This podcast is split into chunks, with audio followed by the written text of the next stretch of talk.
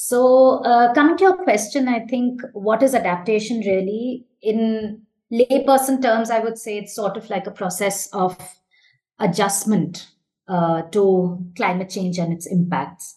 And typically we understand that to be a positive adjustment. So trying to reduce the impacts of climate change, whether it is on human systems or natural systems.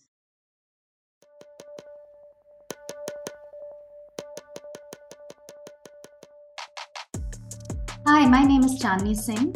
I'm a senior researcher at the Indian Institute for Human Settlements. I'm also a lead author for the IPCC, and you are listening to Understanding the Future podcast.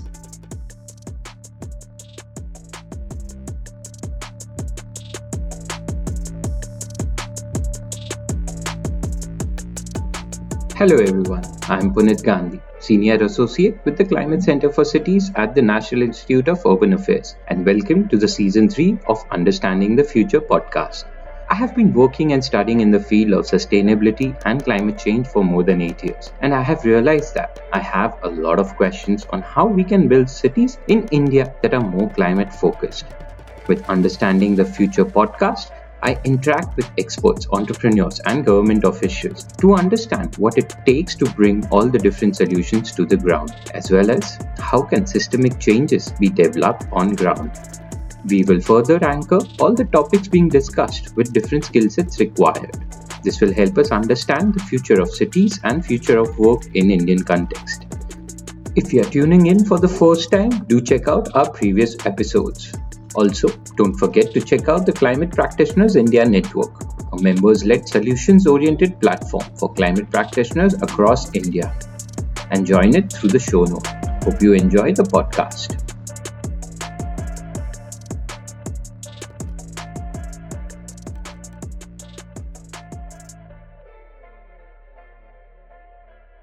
Hello, and welcome to Understanding the Future podcast. Today, we have with us Dr. Chandni Singh.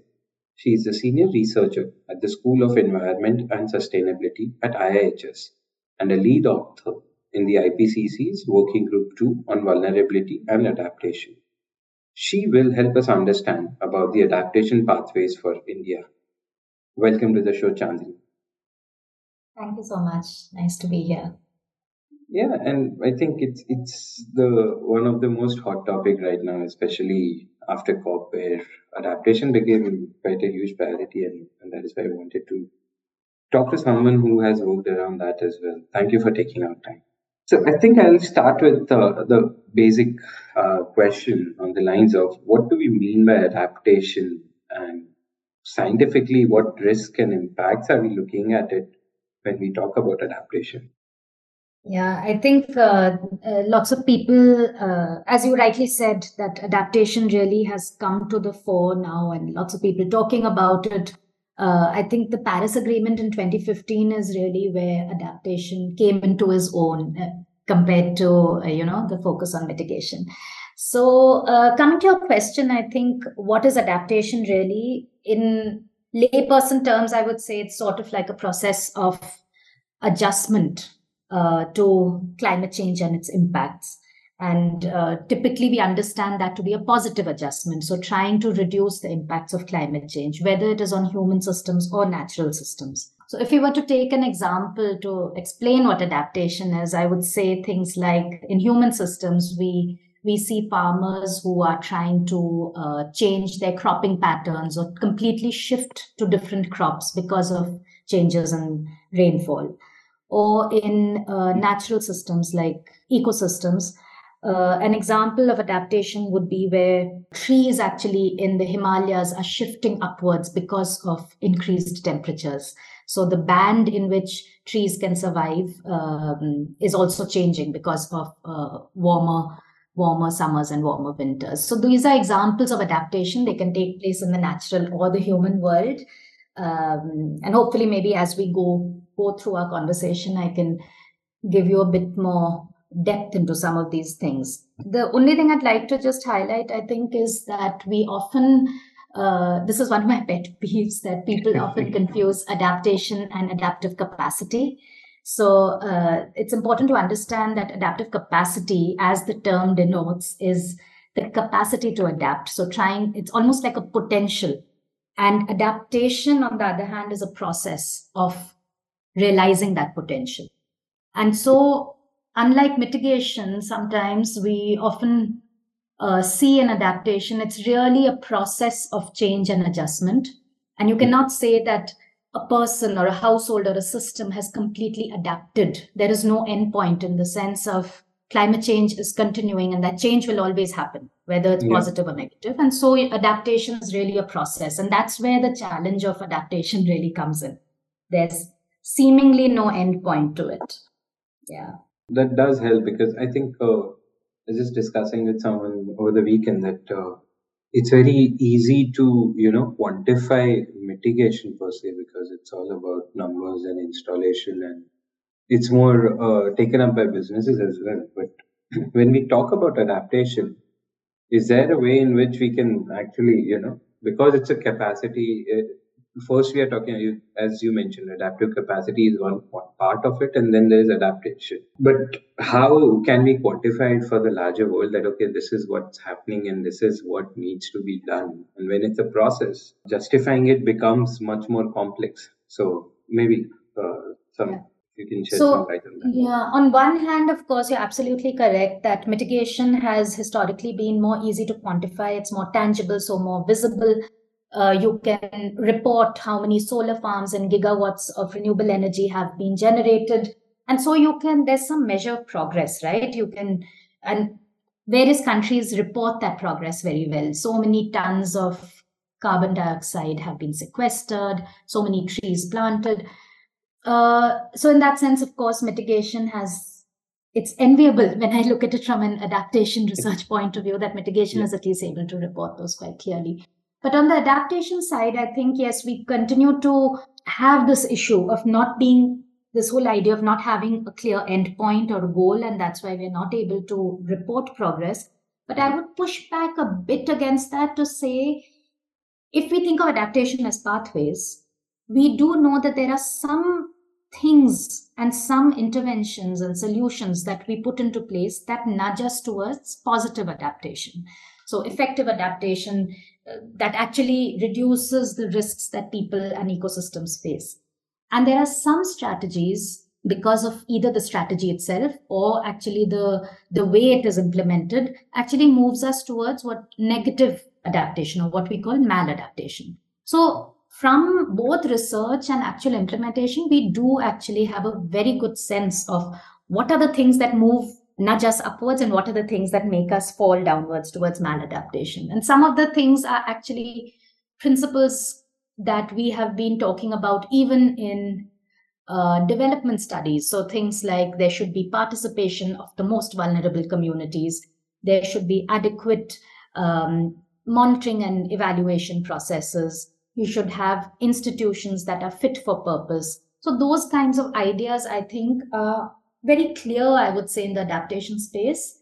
So although there is no numerical or quantitative value that you can put on adaptation to say that, we have to adapt. If we are to adapt 100%, we've moved 30% and now moving 40%.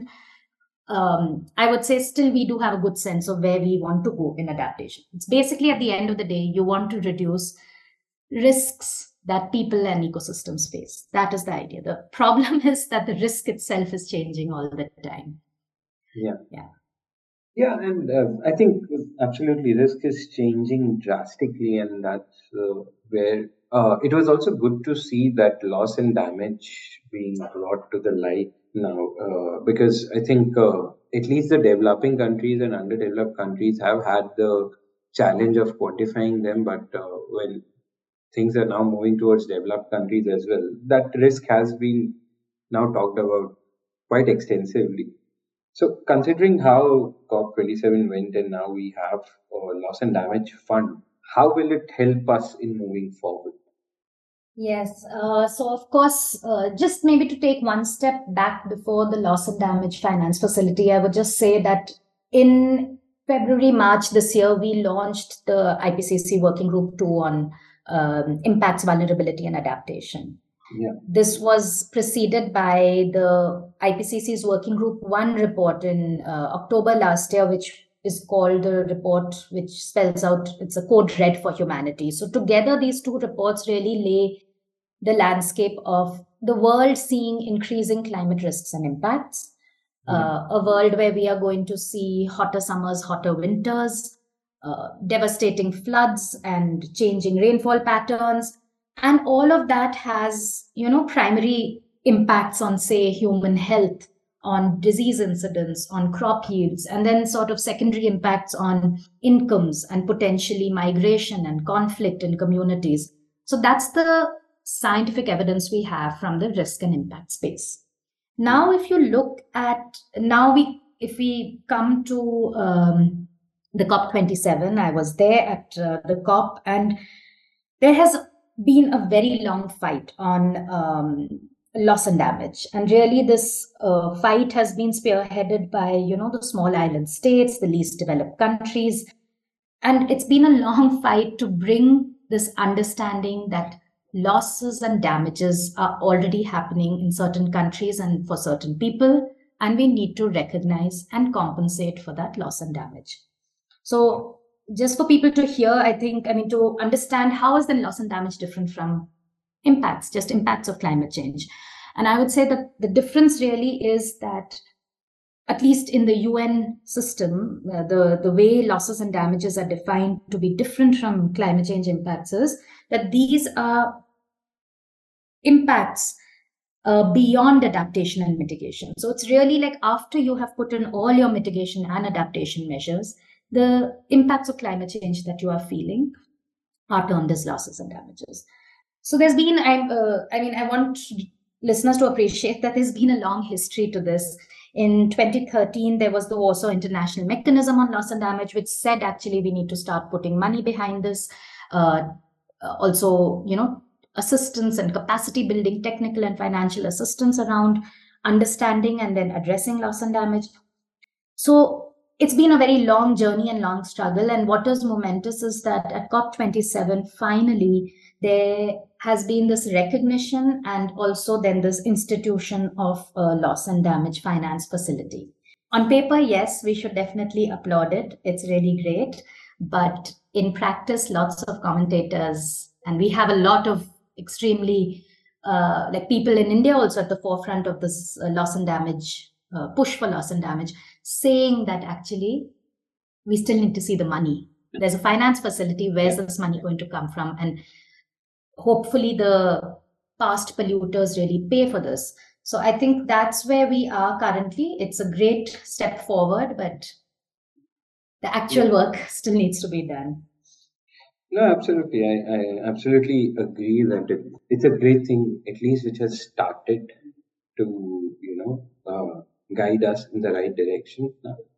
And hopefully we'll be able to see this money soon enough so that that can be loss and damage can be taken care of as well for especially small island states as well as underdeveloped countries. And I do like that. Okay, this adaptation is one part of it, after which loss and damage needs to be done. Now, if we have to go a bit into detail about that, how can those things be defined for any country state that, okay, this is how much adaptation was done and post that this kind of loss and damage has happened in this country?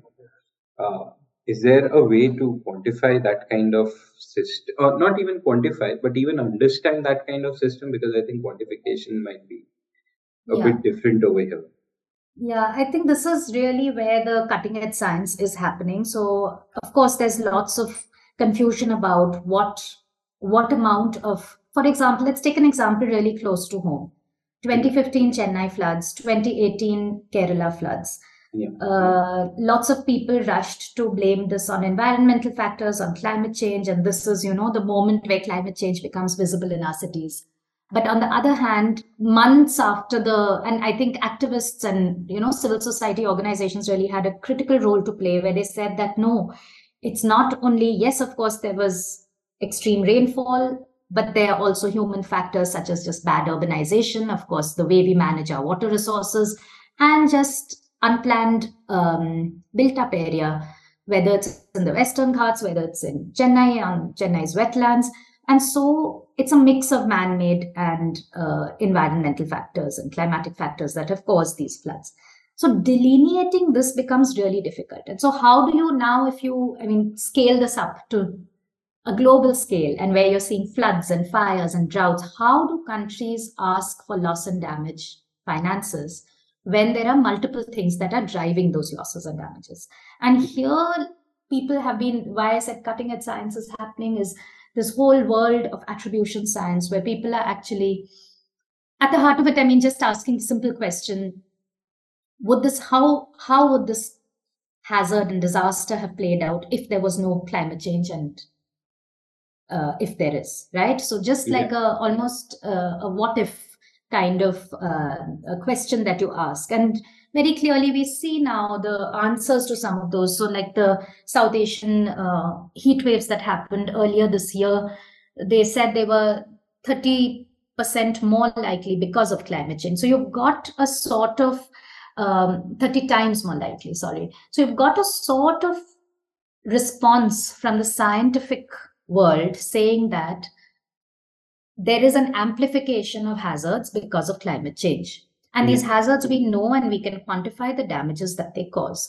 And that is the line that now is being taken up in the loss and damage community to say that if these hazards are caused by climate change, human-induced climate change, then we need compensation for that. So it's multiple lines of evidence being built up to make this argument. There are various legal cases that are being fought in different courts, both within countries and also in the International Court of Justice around this. And really the whole world is looking towards this, that if we have some legal precedents of compensation, that might open the doors to many more of these kinds of cases. So it's really, it's a very, it's a field that's really evolving, but I think we are moving in the right direction, both in terms of methods that we have to quantify this, but also the legal space, you know, to sort some of these things out.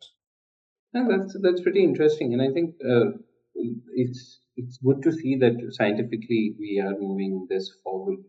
But if you can also bring up some examples or case studies which show, well, you have showcased it for Chennai, any solutions across the world that are being used right now to think about how do we bring better resilience in urban as well as rural sector, and how can we then shift from this adaptation to maybe help the audience understand loss and damage across other sectors in this case scenario? That'll be pretty interesting. Yeah, so I think if we think about, and I personally like to speak more about, of course, vulnerability, but then also adaptation solutions. Like, let's think about where we are in the solution space. Yeah. So if, again, if I turn back to the IPCC Working Group 2 report, we find overall, like this is a global finding, that there is progress in adaptation planning and implementation. So all the countries of the world now report some level of adaptation planning or implementation. So that's a great first step, I would say. And that's really a direct outcome of both increasing risk, but also the Paris Agreement and the push for climate action. So that's great. But the problem is that a lot of that adaptation is still what we call in planning stages. So you'll do a vulnerability assessment. You will, you know, sensitize your government departments around climate change, but less happening on implementation. It's growing, but it's still less than what is required. And the other big trend that we see is that lots of actions are actually focused on single hazards. So you'll have a flood resilience plan, you'll have a heat action plan, and not really looking at hazards systemically. One of the big findings that we had mentioned is this whole idea of the fact that hazards are compounding, so they come together. So you don't only have a heat wave, you will have heat and forest fires and drought. So multiple things compounding. And the other idea that they have cascading impacts. So a heat wave doesn't only affect human health, it will also have secondary impacts on crop yields, which leads to impacts on incomes and mortality, morbidity. So it's really a cascade of impacts that one particular hazard will, you know, sort of let loose. So these things are not currently being considered adequately in our adaptation actions. Now to maybe just give you, as you said, like some examples really from, I'll take the examples from India because I'm just assuming most of the listeners are from India. So we had analyzed about 2 years ago now, urban adaptation actions across all the cities in India that have a population of more than 1 million people. So these were, I think, around 53 cities have a population of more than 1 million. From those, 27 cities clearly demonstrated some kind of climate action, whether it's mitigation or adaptation. And what we saw that these cities, of course, so that's a good step. That's more than 50%. So we're already seeing some amount of recognition. And cities, of course, as we know in India, are couched in state action plans on climate change. So all states have their action plans, but actually this was evidence of cities taking a leadership really in adapting and mitigating. Now, what we saw is, of course, most cities actually do mention that they are exposed to multiple hazards. So extreme temperature, drought, floods, these were the ones that were mostly reported, and less reported were things like sea level rise and cyclones, interestingly. So there's a good understanding from cities that multiple things are causing climate impacts. You know, they're reporting that. But then when we went into the actual adaptation actions that are being taken place, so for example, providing early warnings on heat, having a sophisticated flood management system, or preserving green cover in the city, ensuring that the wetlands in the city are being managed sustainably. These kinds of adaptation options and solutions were there, but they again tend to focus on single hazards. So that realization of compounding hazard is there in the risk side, but it doesn't move into the solution side, which was, it's a gap, and I think it can be filled, but it remains a gap, at least from our study. The second big thing we found is that there's a lot of emphasis on capacity building. Around 85% of all the plans that we assessed in these cities spoke about capacity building. Also, 75% spoke about having some kind of policy or plan that they are building capacity around, you know, like they have some mechanisms for planning that long term. But if you look at the other things that need to make these plans successful, for example, finances, only 37% of these cities spoke about any kind of financing mechanisms. Only 44 or 45% spoke about, like engaging citizens for behavior change. So I think there are some gaps that we were able to identify. And really, that's, to me, the next step of what cities have to do to adapt. And just finally, maybe I'll just say a bit on, because I've spoken so much about cities, I'd like to say that actually adaptation in India is predominantly rural. That is not by accident. It is very purposeful, and rightly so, because despite the reducing percentage of GDP that villages and the rural economy contributes to India's GDP. I think it's now around 25 to 27%, but around 55% of our population is still dependent on agriculture and allied sectors for their incomes. So there has really, from 2008, when we had our National Action Plan on Climate Change, there's been a very strong focus on building resilience in rural areas. And that has usually tended to focus on sectors like agriculture, sustainable water use, and of course, allied sectors like livestock and horticulture and all that. And I have done work in the past that has shown that actually some of our public policies that are not at all climate related. So, for example, Narega, which is our rural employment guarantee scheme, or other watershed development schemes, or even schemes around women empowerment, they actually have a lot of co-benefits for adaptation and reducing climate risk. So there is, I would say, actually a lot of positive examples of adaptation in rural areas. But now is the moment when we have to really think about not only having solutions that are based on past trends, like heat is increasing. You know, we've had so many heat waves from, these are the kinds of things you see in some of these documents, that you have had so many heat waves from 2010 to 2020, and so we will have XYZ actions. The need now really is to look at future projections of, for example, again, heat. We know very clearly that wet bulb temperatures are going to go up. So that's humid heat is going to increase. How are our systems really thinking of that? So it's really now looking, let's, some of these solutions that are there currently, both in rural and urban spaces, are sort of reactive and look back at trends. I would say that now we need to look at future projections and how we need to adapt to that. Very difficult, the reality of climate change in the future, which is going to be much more taxing than what it is currently.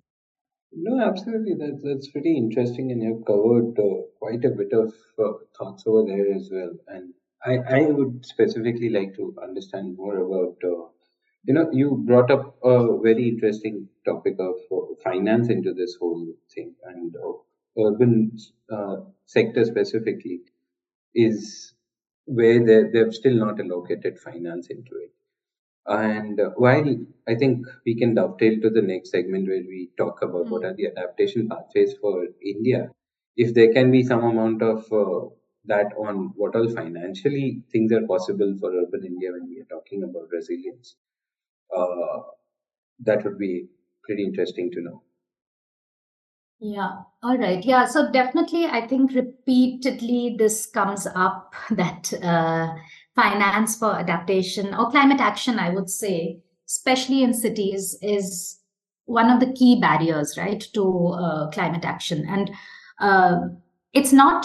So there are a couple of things I'd like to unpack that. So there's one, of course, the fact that a lot of at least in the Indian system, right, the way cities are governed and managed, they sit they're so embedded in states that they have very little autonomy in terms of the finances they can access and then, the budgets that they have for climate action.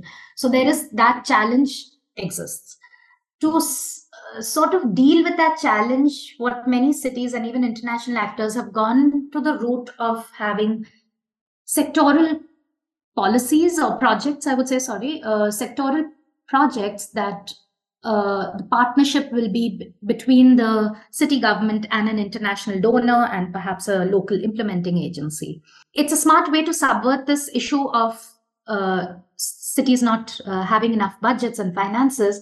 But what it leads us to is you are dependent on projects coming in. And these projects often come in 3-year, 5-year cycles, and then there's very little learning from project to project. So that almost institutional amnesia, right? You just don't learn from one project to another, I think is almost doing us a disservice, where you have these flood resilience programs. They'll happen for 3 years, then they stop, and then they start for another 5 years. So there needs to be, of course, the state is doing a lot, but this drip of funds, right? It's very unsteady, and that leads to a lot of issues around human resources that you can have in the city government to actually implement some of these projects. So I think that is one thing.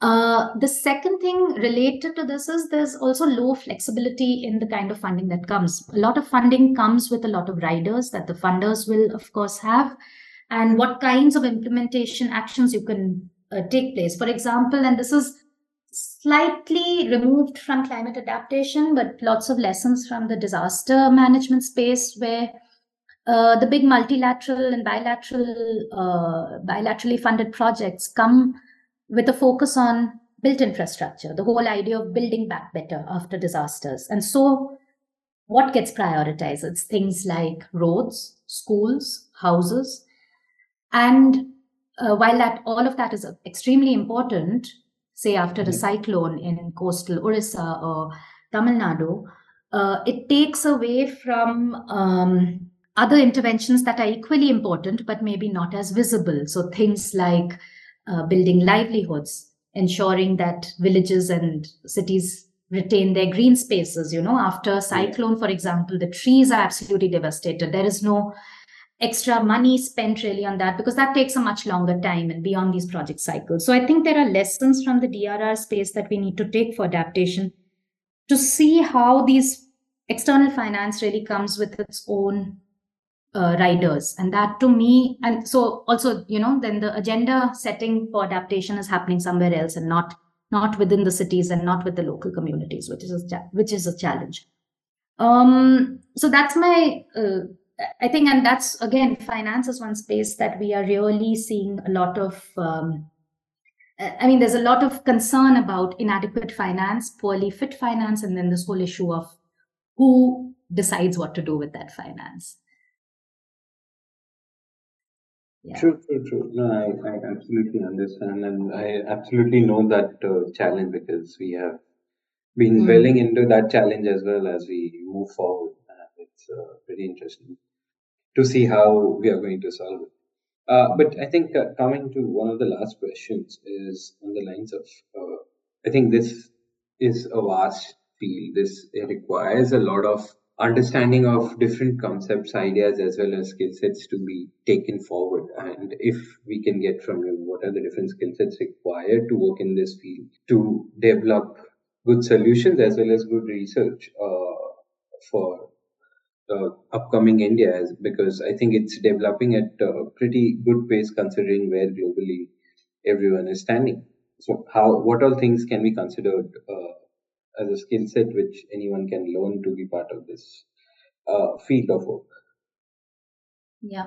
So I think we are now living in this era of, many people calling it, right, these polycrises, multiple crises simultaneously occurring. We've had the pandemic, climate change and climate breakdown, biodiversity, erosion and collapse. And so we are living in this period of deep change. And I think the kinds of skills we need to bring to find or even imagine solutions and futures in this, from this world, this present day that we are in, they have to be, first of all, interdisciplinary. And of course, everyone's talking about interdisciplinary, but also very rooted in certain disciplines. So if adaptation finance and climate finance is something that calls to a person, I would say disciplines like economics have to really anchor it, but then, of course, be very interdisciplinary in trying to understand other ways of valuation, for example, thinking of human well-being and quality of life, and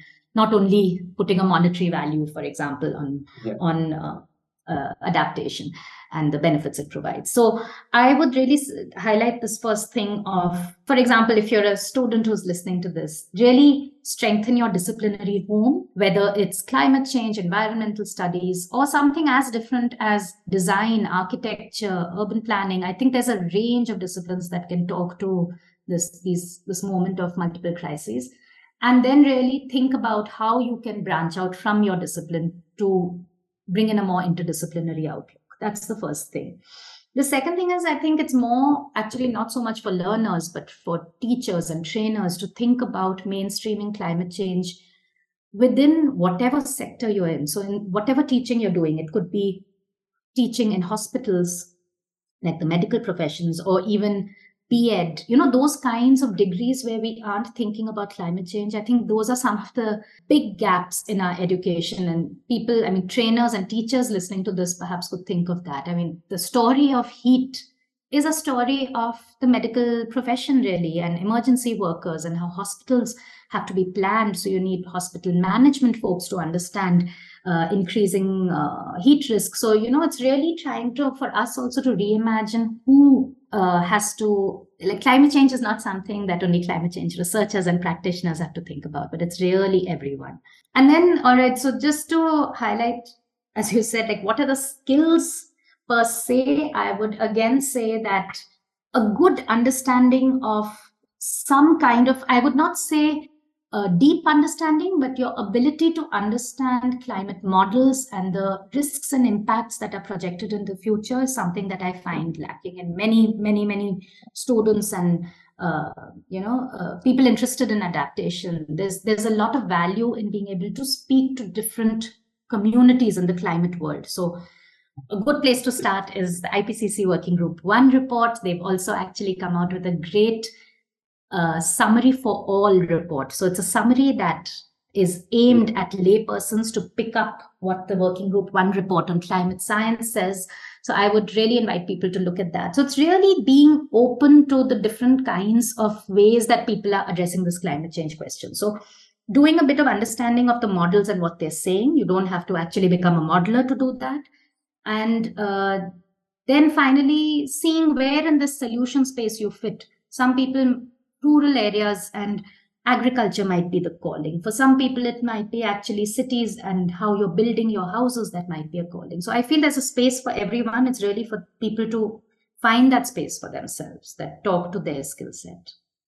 Yeah. No, absolutely. I do agree that it's important first to also make sure that whatever field you are in, make it a highlight for you to be able to take forward in all different ways when there is a polycrisis that is happening.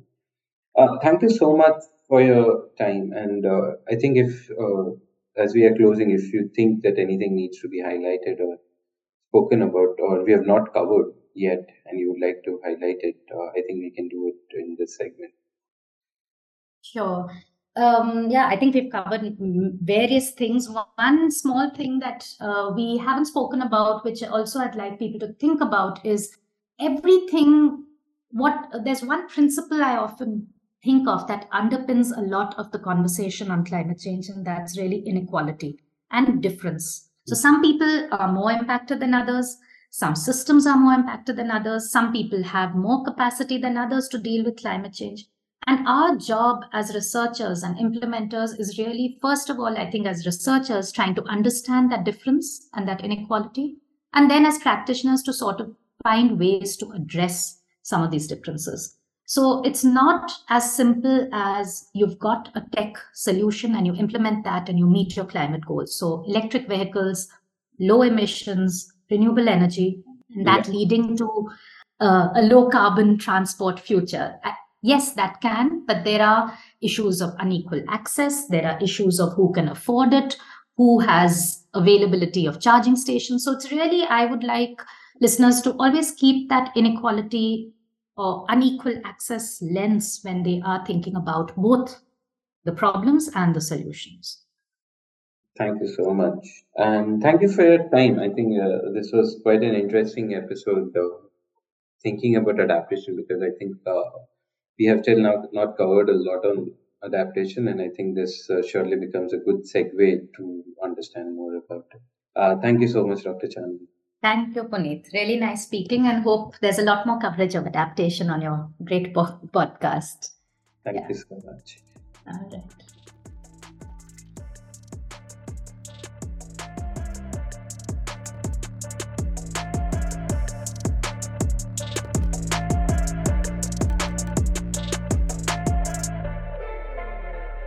Thank you for tuning into the podcast. Do subscribe to the podcast on your favorite platform and follow us on all social media channels. For more details about the Climate Center for Cities and registration on Climate Practitioners India Network, click on the link in the show notes. The episode is conceptualized and produced by Puneet Gandhi. A big thank you to the whole team at C-Cube and NIUA for supporting the development of the podcast. Stay tuned for the next episode.